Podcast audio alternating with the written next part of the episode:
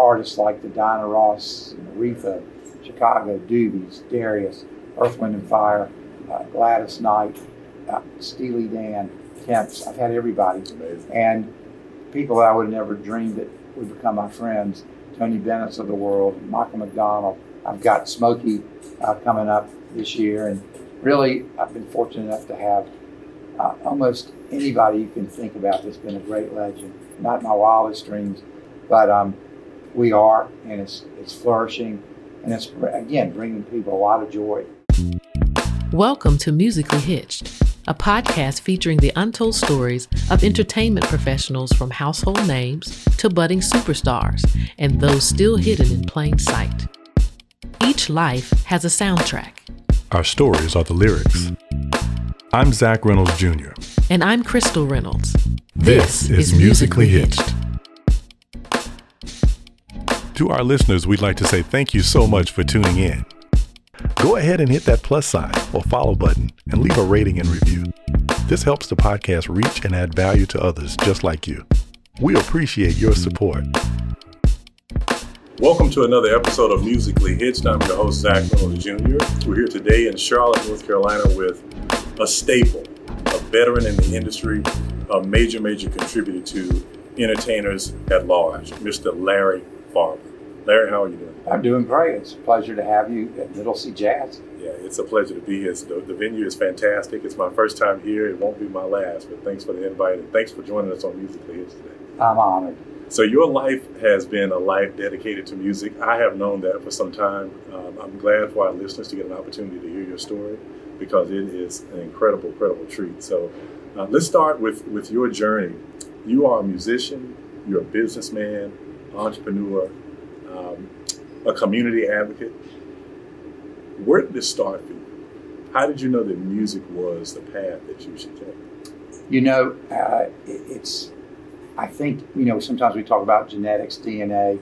Luckily, on my mom's side, we had uh, a lot of musicians in our family. My Uncle Jack was a band leader uh, from Philadelphia, played in South America. Wow. And as a eight, nine, ten year old, I would go see my Uncle Jack sit on his lap as he would play the piano for me. You didn't realize then that that was forming those those impressions on me at an early age. His daughter, by the way, uh, Davida Oberman, became a great violinist and played with, believe it or not, Elvis, Wayne Newton, and Doc Severinsen. So it was in my family. My uncle Lou on this, that side of the family was a great dancer on, in Hollywood. So I grew up and knew that music was in my family, and and I felt it, and it was a part of our lives as kids. Uh, when I was 12, uh, one of my friends moved down, became a great friend from New York. One day after basketball, I walked in his house, and there was this baby grand piano. We were a very modest family, so we didn't have a piano. Sat down, and I just started hitting the keys. Went home, told my parents that I really wanted a piano, that I truly wanted to learn how to play. And literally the next week, they bought my first piano, and sort of the journey began from there. That's awesome. So you're, you're eight, at that time, you were how old again? 12. 12. So no experience prior to that, just saw the piano, kind of, it Knew I called you. wanted it. Yeah. Yeah. And what did your parents say? You know, they were supportive because, you know, again, music had been in the family. And they bought this piano that, by the way, Zach, uh, I couldn't sell it. So almost 58 years later, that piano resides in my oldest son's house, No way. waiting there for his uh, daughter, my granddaughter, to one day play. Wow. I couldn't sell it not only because that was that first piano and the and the uh, just memorabilia, Yeah. but there was a great pianist named Peter Nero, goes back decades, and he became friends with our family. Came over our house and he signed it. Practice, damn it, practice. Peter Nero. And so again, for me, that inscription um, meant so much to me that I just couldn't see selling it and giving it away, even though it may be the hundredth piano that I've seen and bought between bands and Mhm. Yeah. playing. It's just one that is near and dear to my heart. And even behind us on stage, uh, I have my first Fender Rhodes that I can't sell, and uh, a couple of Yamahas, Kurzweil. I have a hard time. People collect cars. I collect pianos. Pianos. Yeah, yeah, yeah. So did you did you start getting formal training soon? Did parents buy in and say, "Hey, you need to get"? They did, and I think my first teacher, Ziggy Hurwitz, started taking lessons from him, and he was the guy that taught a lot of the great band members around Charlotte. And he taught me not only about piano but about life. And he was the one that really instructed me to, to learn it, to enjoy it, to make it my vocation and enjoy it, but not to make it my life's work unless I got into the business side. Right. Because he told me that as both a piano teacher by day and a musician by night, that it was a it was a rough life. Right. And he said, Larry, I think um, I want more for you. And I took those words to heart.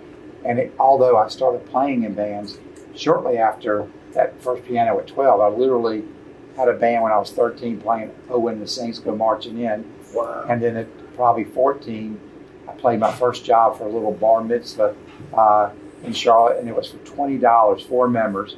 We made five bucks a piece. You don't forget that. But um, that $5 felt like $5,000 I'm sure. And it got me going in the right direction. And, then I played um, in bands in Charlotte, Beach, Motown, all the way through school, Chapel Hill. Yeah. I had a band. I was the guy that didn't get to go to his own prom. I was the guy that didn't go to any fraternity sorority parties because I was driving the highway to Athens and Atlanta and Yeah. up to Virginia. You were um, playing these parties. You I was you were playing the parties. So I really, I mean, truthfully, never experienced any one of my proms, which was okay Wow. Okay. because you felt more like the star when you're on stage and all your classmates would see it. Right. But um, I did that uh, really basically through college, and then um, when I got out of school, that's when I got on the business side of it. So this love affair started early for you. So how did you navigate that when you know peer pressure is, is a real thing, right?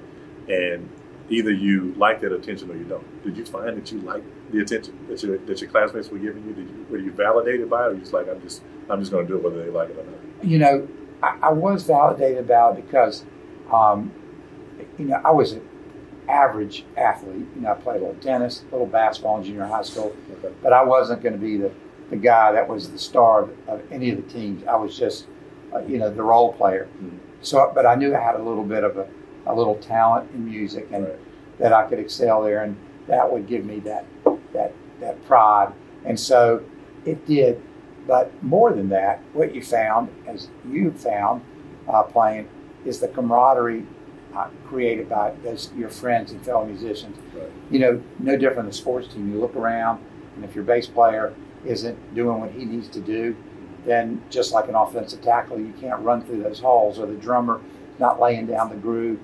Then no matter what I'm playing, it just doesn't come together. So you're Sure. part of a team. It's just a musical team, It's a team. and I loved it. And um, you know, I never really played much solo kind of piano. I always was playing with a group, and I loved it. And I, you know, that's what I miss more than anything now.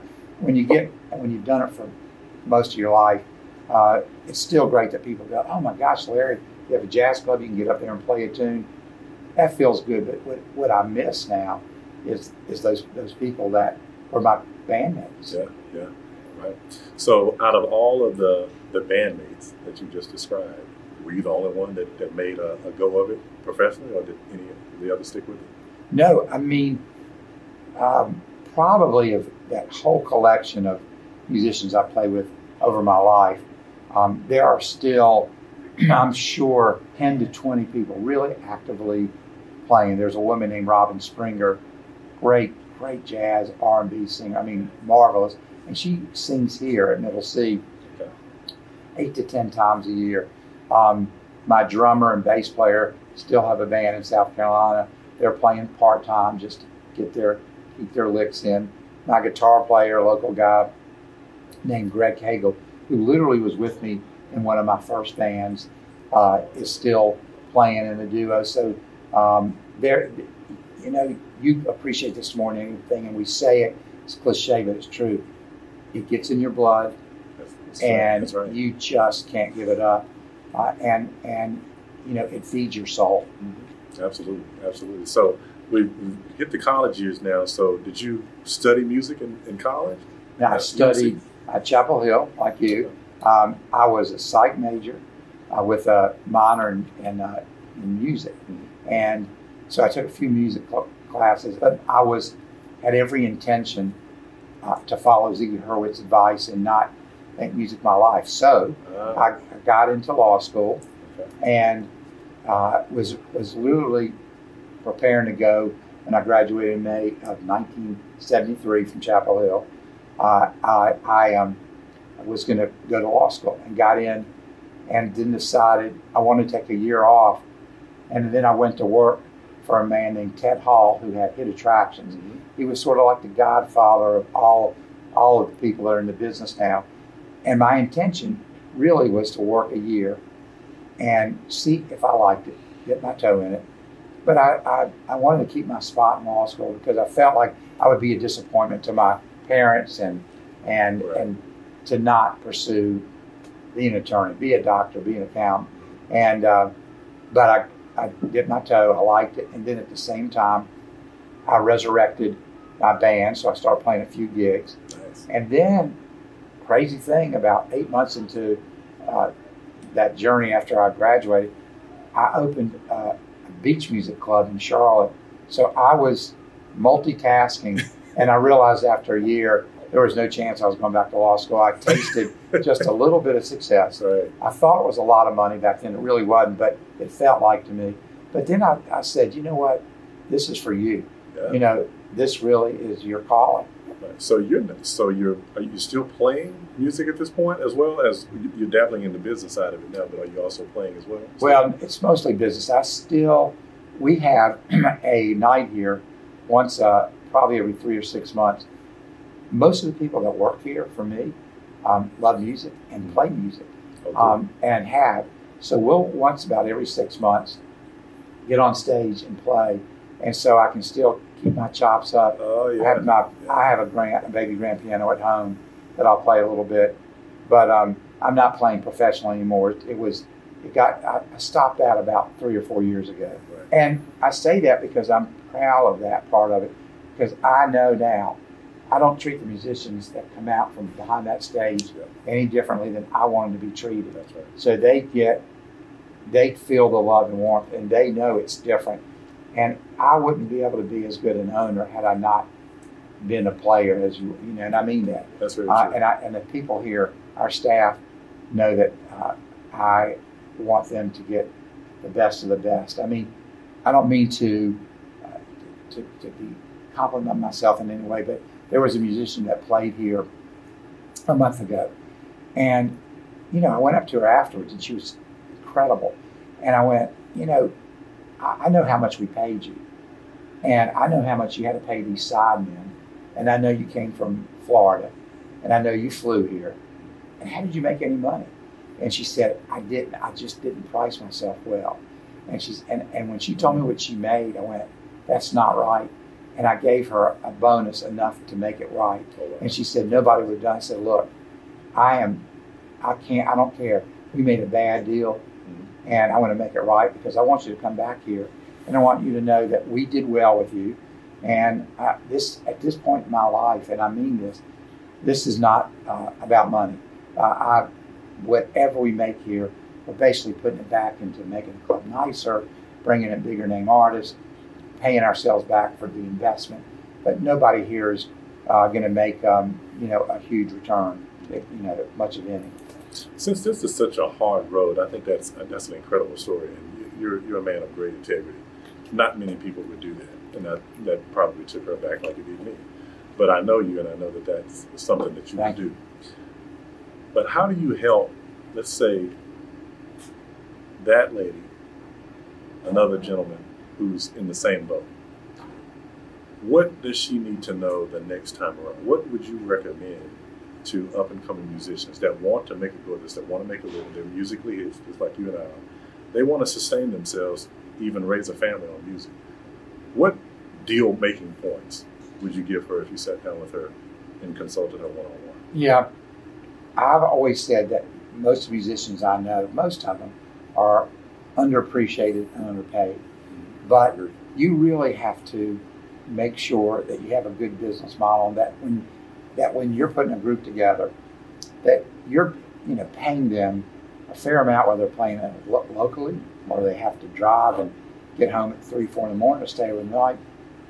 And you can't let and I say this because I was part of the largest agency in the, in the really country, um, you can't let any agent talk you into doing something that you're not being fairly compensated for. True. And um, and so if you get that model right, you figure what your expenses are going to be, and put some dollars away for the unexpected, then you can play, uh, enjoy it, and make a few extra dollars. But I think if this is your only uh, your only profession, then you've got to supplement it with some other work during the week or being part of your church, you know, uh, band or teaching. You've got to sort of take charge and make sure that you've got a good financial model. In other words, uh, don't be naive about all of it. Make sure that you've got a sound plan uh, before you, you delve into this part of the business. Are you ready to take your entertainment career to the next level? Contact us today at info at moreentertainment.com to schedule your personal consultation or music business coaching session. So every no matter what angle, whether someone wants to be a DJ, if they want to be an artist manager, if they want to be a, a stage manager, tour bus driver, there's always something that you need to be aware of in order to to stay musically. It's you've got to be focused on how do I make money. Right. It does have to become a priority at some point. Otherwise, you'll, you'll never make any. Right. And then you've got to continue to refine your knowledge and skills, and then just apply it and see what happens. That's right. That's right. So you, you you've gotten into booking bands at this point, and then you're a college student, supposed to be in law school. Right. Right. Now we're, we're ditching law school. So what happens next? So I got the job with um, Hit Attractions, the guy that used to book my bands growing up, and I started as an agent again in 1973. Um, also doing some other things, playing in the little club, and uh, you know I realized that this was something I really wanted to do, and I didn't make um, again a lot of money back then, but I loved what I was doing. And for me, Zach, uh, what I realized after 10, 12 years working for somebody else, that and this has sort of been who I am anyway. I wanted to control my own destiny. And I took a step back and decided to become part, an owner, whether you own your own band or you own your own business. Right. And I had confidence that I could do it. And so I was, and I'm a risk taker.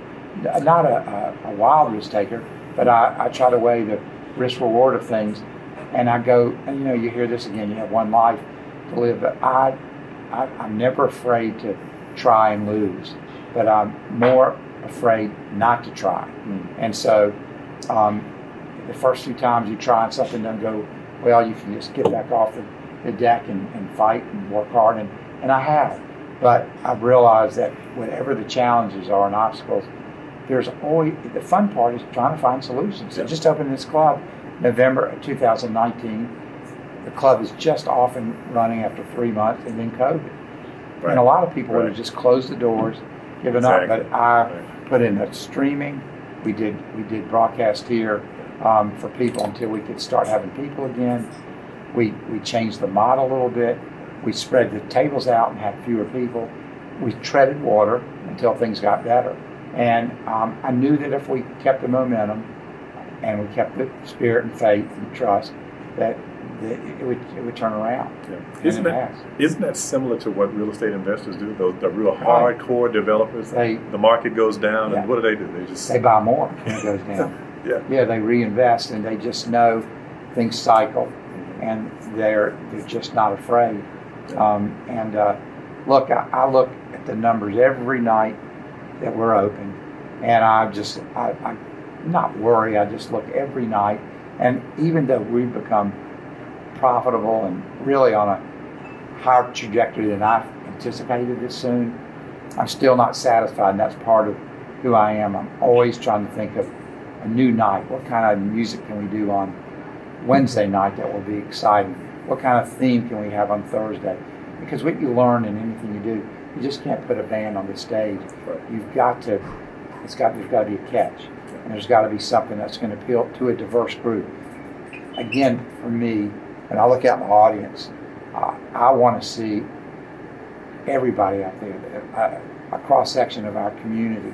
And so I'm very conscious that and program uh, that way. Something that I feel that during the week there's going to be something in this club you're going to love. There may be nights like um, I brought Dave Brubeck's sons in here, and they're more ardent jazz fans. Yet I've been bringing in some of the, you know, the liquid pleasures and surround sounds, and you know, um, big swings and Party in the Moons, and um, more the regional. Oh, I don't call them wedding bands, but an R and B crossover band, Yeah. and we're doing that on Thursday nights, and people are loving it. And it's not jazz; it's it's just our fun music. Yeah. It's music. I mean, in essence, that could be middle C music. Right. But I started it because I wanted this to be a home for jazz, and thankfully, with the Marion Meadows and and and some of the Gerald Albrights and Jonathan Butlers and Maysa and um, the people that I'm bringing in, I'm overwhelmed that uh, and honored that these people now know that Middle C Jazz has become a destination uh, in this country for jazz, just like the Blue Note in New York and some of the other places. This has become uh, a, a stopping point from here to Atlanta to Florida. To Florida. Fantastic. East Coast Entertainment, one of the largest agencies of its kind in the country. How does that transition occur? You're with Hit Attractions up until East Yes, Coast? so truly, uh, from in 1973, Hit Attractions was three or four times larger than East Coast. Really? East Coast was a just, uh, I say just, was a small agency in Richmond only. Dennis Huber and Steve Thomas had started it, and Hit Attractions was sort of the deal. And we had a staff of about ten agents. I, as I said, in 1986, just knew I wanted more, and had become friendly with Steve and Dennis. And most of their business was in was in Virginia, um, and we were doing some in Virginia, North Carolina, Georgia, South Carolina, Tennessee. And I went to those guys and just decided that I wanted to, you know, do my own thing. Okay. And I said, "Look, guys, I'll open a Charlotte office, and it'll be East Coast Entertainment. You stay in Richmond." So at that point, we had Richmond and Charlotte, and then I hired Ed Duncan, who was working for a competitor in Charlotte, and John Ross. And so the three of us basically opened the Charlotte office. Subsequent to that, Steve Thomas moved to Atlanta, and then we had Charlotte, Richmond, and Atlanta. Okay. And then, of course, you know, the rest of the story is history. You know, there's now probably 14 to 15 offices uh, that East Coast uh, has uh, out there. But originally, uh, there was there was Richmond and Charlotte, and then and then Atlanta. So, So East Coast then was not East, East Coast as we know it now, as you said. Though, did you did you have to put up your own money to start the Charlotte office? Was it some type of was it more like a partnership, or did you actually go all in yourself and just say, "I'll I'll, I'll run it from here"? Just no, we? I, I I bought into their entity in Richmond. okay, and became partners with them. Uh, and Dennis, Steve, and I became equal partners. gotcha. But I was running the Charlotte office Okay. along with you know the Ed and, and Jr. at that time. So how many years in East Coast when you uh, you're semi-retired now? Well, so, I retired, and semi is the right word. I retired December of 2019, but there were a few clients that uh, wanted to continue to work with me that were big festivals that I booked, and um, and they pretty much told the company if I left, this isn't ego, it's just. They have a choice to go work with other people because the bands that I work with and buy for them are not East Coast exclusive bands. They're the Tim McGraws and the big names. So, um, but it's about a relationship I've had with them, and so I still handle a couple of things for East Coast. Most of it now runs through uh, the, the, the folks at East Coast, especially Charlotte, and um, and then. But what's interesting, Zach, is and, and this is not an exaggeration. Every week, without a doubt, at least one call a week is from a former client that did not know I retired, that needs a van, or their Wow. son of their their son needs me. So I'm I'm constantly referring business Mhm. uh, back to the company, and Yeah. I'm glad of that. Is there any way to quantify how many dates you may have booked in your career? Just one. Did you did you actually? I know it's been documented and through the company, but Yeah. if you had to put a number on it, what would your guess? Well, it's in my book, Noted Memories. And so I tried to do a little math. You know, I looked and I said, Okay, 1973 to 2019. You know, and, and I did the math and said that's 46 plus years. And and then I would say, okay, I was booking 20 to 25 bands minimum a week. Uh, so if you do the 25 bands a week times, you know, 50 in a you know in a year, that was what was that a thousand? And then I went. That's almost 50 years of booking. So I said it was north of 50,000 jobs, Amazing. and that's a lot of jobs. wow. And know. that's a lot of Yeah. a lot of musicians employed, Yes, and feeding families, Thank you for saying that because again, because I'm a musician, because I was the same guy at the end of the night, we divide up the money, Mhm. however we divided it up. Yeah. And whether you were paying the light bill or I was going back to college and spending it on just something that made me happy, what I realized is that so many people that I play with and so many people that I booked over the years, they were surviving with that money.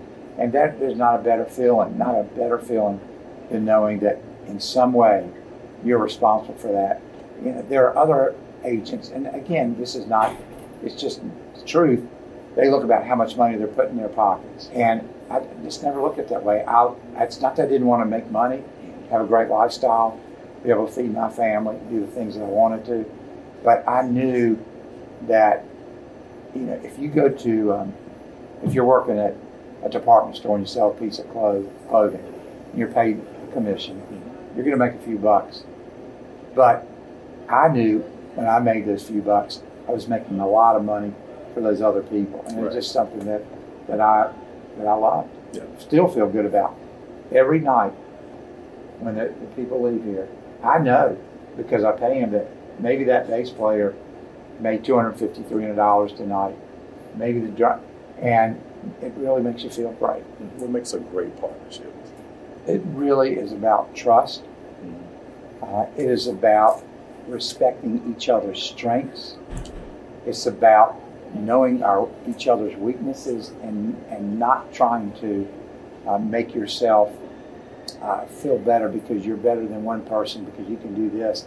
It's also being part of a team and knowing, you know, maybe I'm the guy that could book three times as many bands as the next guy, but there was a guy behind me that was supporting me and making sure that all the contracts were done right or the logistics or the computer uh, technology part of the business was, was going on. So you've got to put people together on a team that don't all share the same strengths. Right.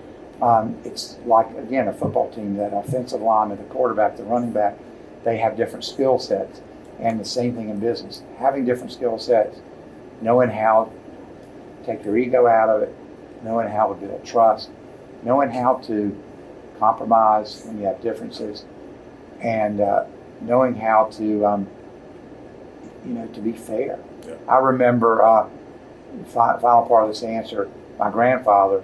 Uh, I've said this before.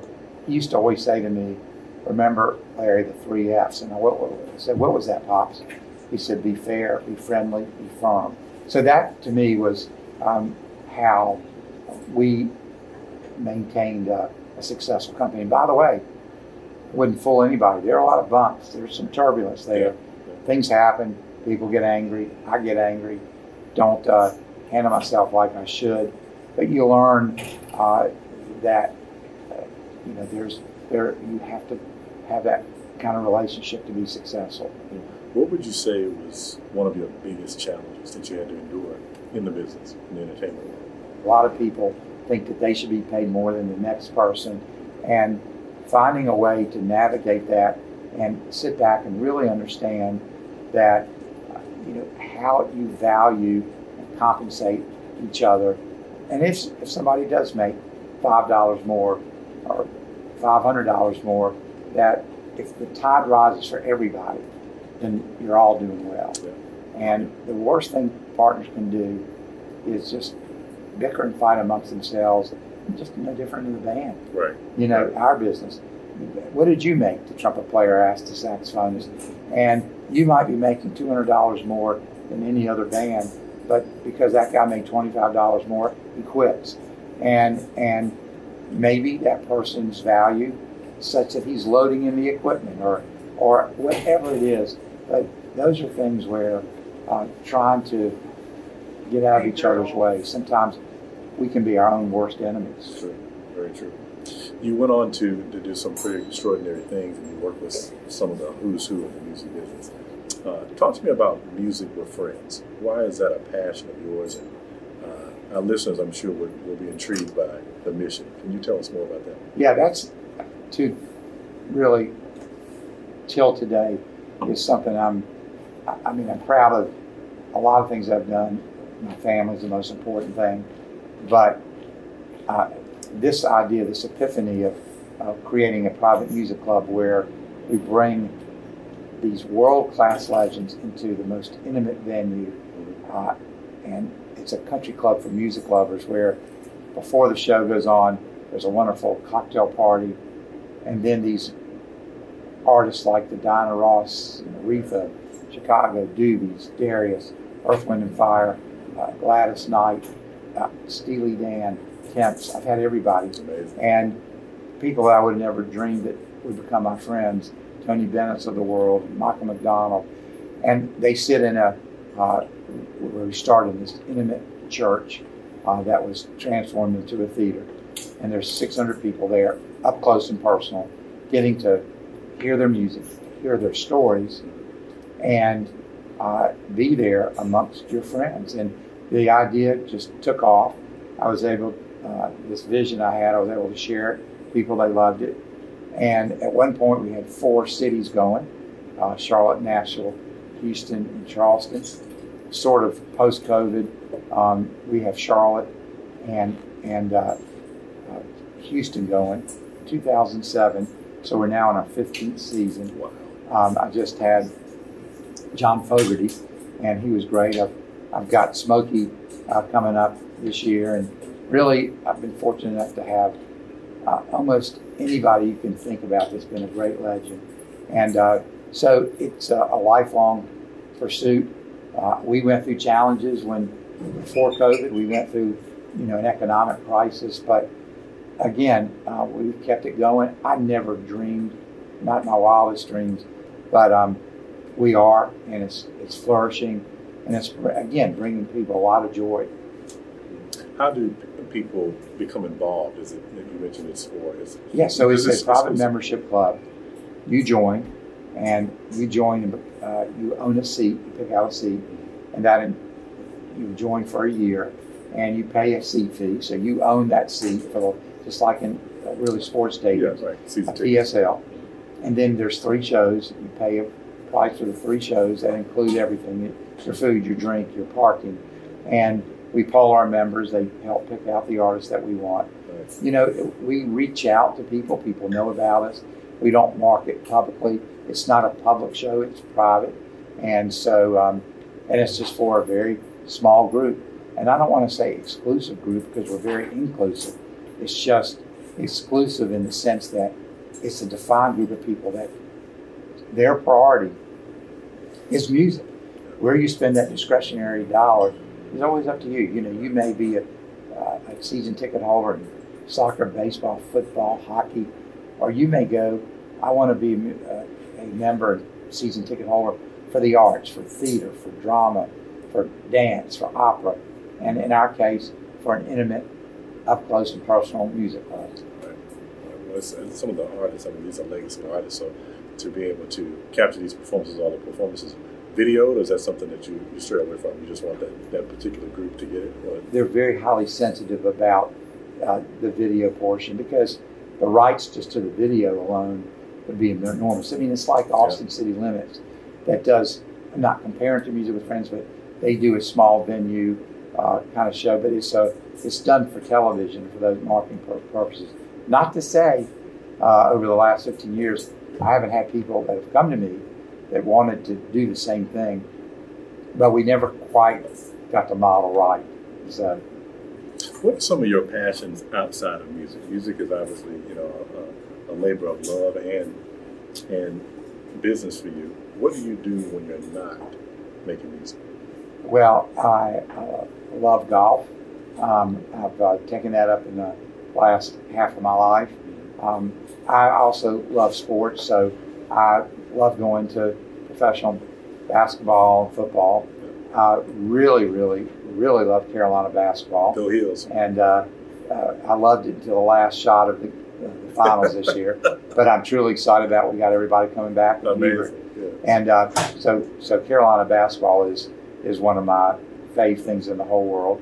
And you know, um, I, I, care about and love my family and love that time. And they're the ones that probably have suffered the most because of, of just my insatiable desire to continue to um, be creative. And I've explored.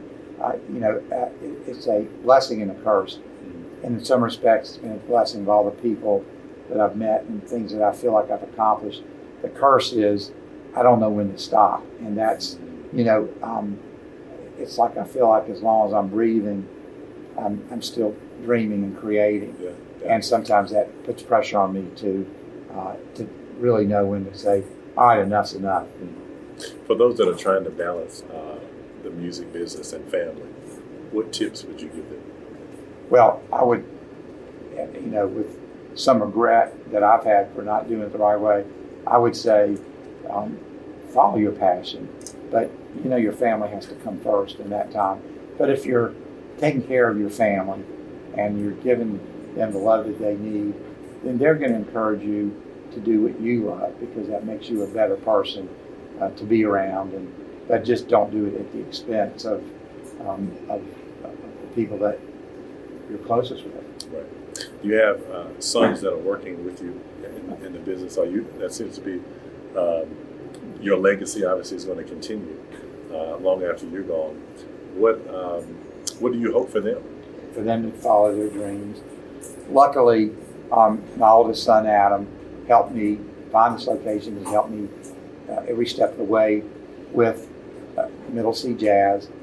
But his primary job is as a commercial real estate uh, again, it's almost like we're talking about part-time musicians. So most of his money, 98% of his money comes from that endeavor. But he watched his dad in music, so he loves Middle C Jazz. He loves being part of this. So he's been great. My middle son is a neurosurgeon, went to Carolina and Duke Med, and he's in Phoenix in his fifth year of residency, so he doesn't need any of this music. and my youngest, Reed, went to North Carolina as well, and um, loves music. And uh, after Chapel Hill, started working for uh, East Coast Entertainment. And I and I say this, you know, you think um, sometimes a dad would say this, uh, and you think you're just saying it to say it, but Reed i- is really learned to. Uh, I I feel like he's the best of his parents, and he has my drive. He's learned a lot, but he's way more organized, and he's uh, not as hyper as me. He's calmer, and I think it will serve him well.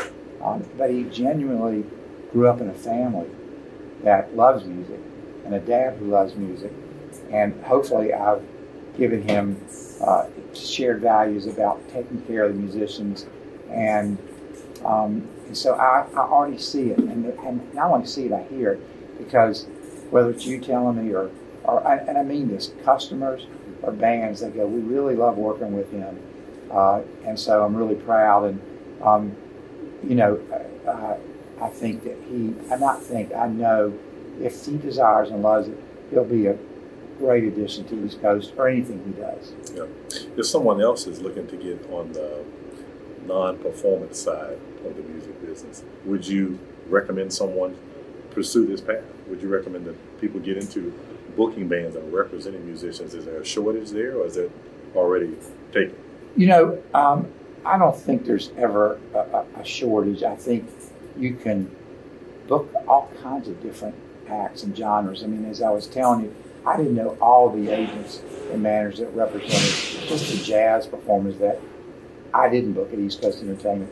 And there are hundreds and hundreds of them that just are in that world.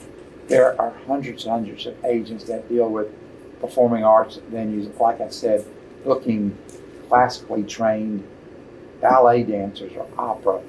So it doesn't just have to be anything within the arts.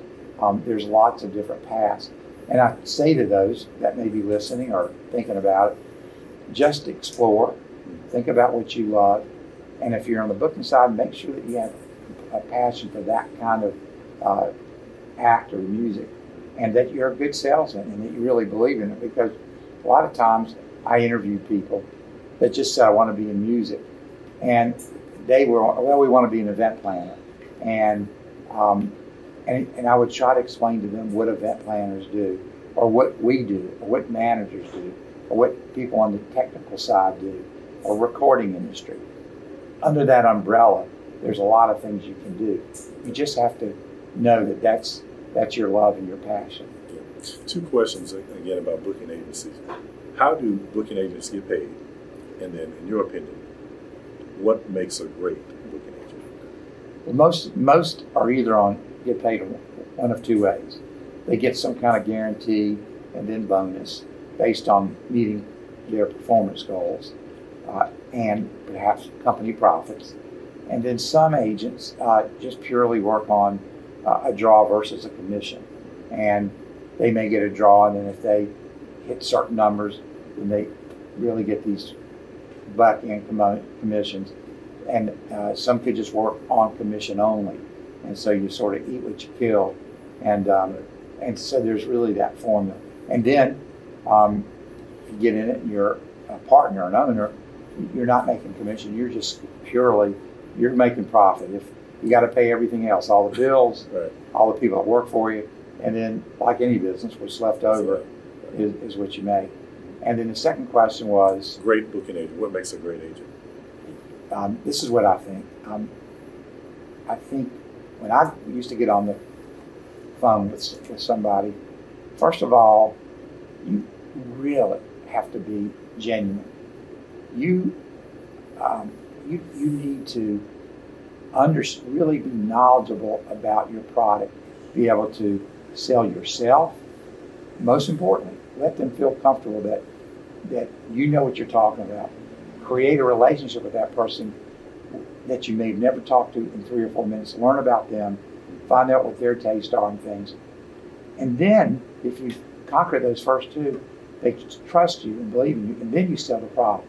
It's not like the, if you got on the phone and wanted a band, the first thing I would say was, you should book surround sound. You want to find out what's important to them for that night. Um, find out about them a little bit. Tell them about yourself. And then at the end, it makes it so much easier because they they trust you. And and don't sell a band that makes you the most money. Sell the band that's right for them. Right. No matter if it's a band that's half the price. And I would have so many people, Zach, say to me, um, Larry, what would you do? And I would go, look, if you have all the money in the world, this is the band I would book. But I will tell you, if you close your eyes, that this other band sounds just as good, and your guests are going to love them just as much for a half the price. And I think when you're honest, they really appreciate it. Absolutely. Well, as we wrap up, you, you have documented your story in memoir form. Uh, tell us about your book and what you hope readers will gain from reading. Simply, during COVID, um, I challenged myself to do something productive and what I realized is I was fortunate enough to have been in a career where I met people I never thought I would meet. Right. I had experiences that were unbelievable, and I had disappointments and overcame them. Um, I created new kinds of businesses, and I wanted to share that first and foremost with my children, grandchildren, so they would know what I did long after I'm here. I thought the story would be interesting because it was about a lot of famous people in, in crazy situations. And and and while it's about music, it's really also about life. And I didn't know how many people would like the book, or I didn't know how many people would find it interesting. But it's been way more rewarding than I ever thought because so many people have have called me and told me how much the book meant to them. And then on top of it, it was sort of an unintended consequence. We're taking the proceeds, the net proceeds, and giving it to a group called Arts Plus, and they're helping kids that can't afford instruments Fantastic. get instruments and take lessons. So again, it's about giving back to the community. Awesome, awesome. Well, where can people find your book? Um, it's in the bookstore here, Park Road Books. It's on Amazon. Uh, you can go right to Middle C Okay. website, and the book's there. Or, or you can come right in our club sometime and we'll sell it to you. But uh, there's a way to find it between all those sources. Thank you for asking. No. And this has been great. Thanks for having me. No, thank you for, for being on the show. You, you're again a life well lived, and, and, you're a servant to those in the, in the music community, but the community at large. And uh, it's just an honor to know you. I really appreciate it. You're kind. It's an honor to know you. Well, well thank you very man. much for joining us. My pleasure. This has been another episode of Musically Hitch. We hope you've gained a lot of value from this. Entrepreneur, businessman, family man, entertainment agent. He's a lot of things to a lot of people. I'm glad to know him and call him a friend. Thank you again for joining us for another episode of Musically Hitched. We'll see you on the next episode. If you enjoyed today's content, go ahead and hit that plus sign or follow button and leave a rating and review. This helps the podcast reach and add value to others just like you. We appreciate your support.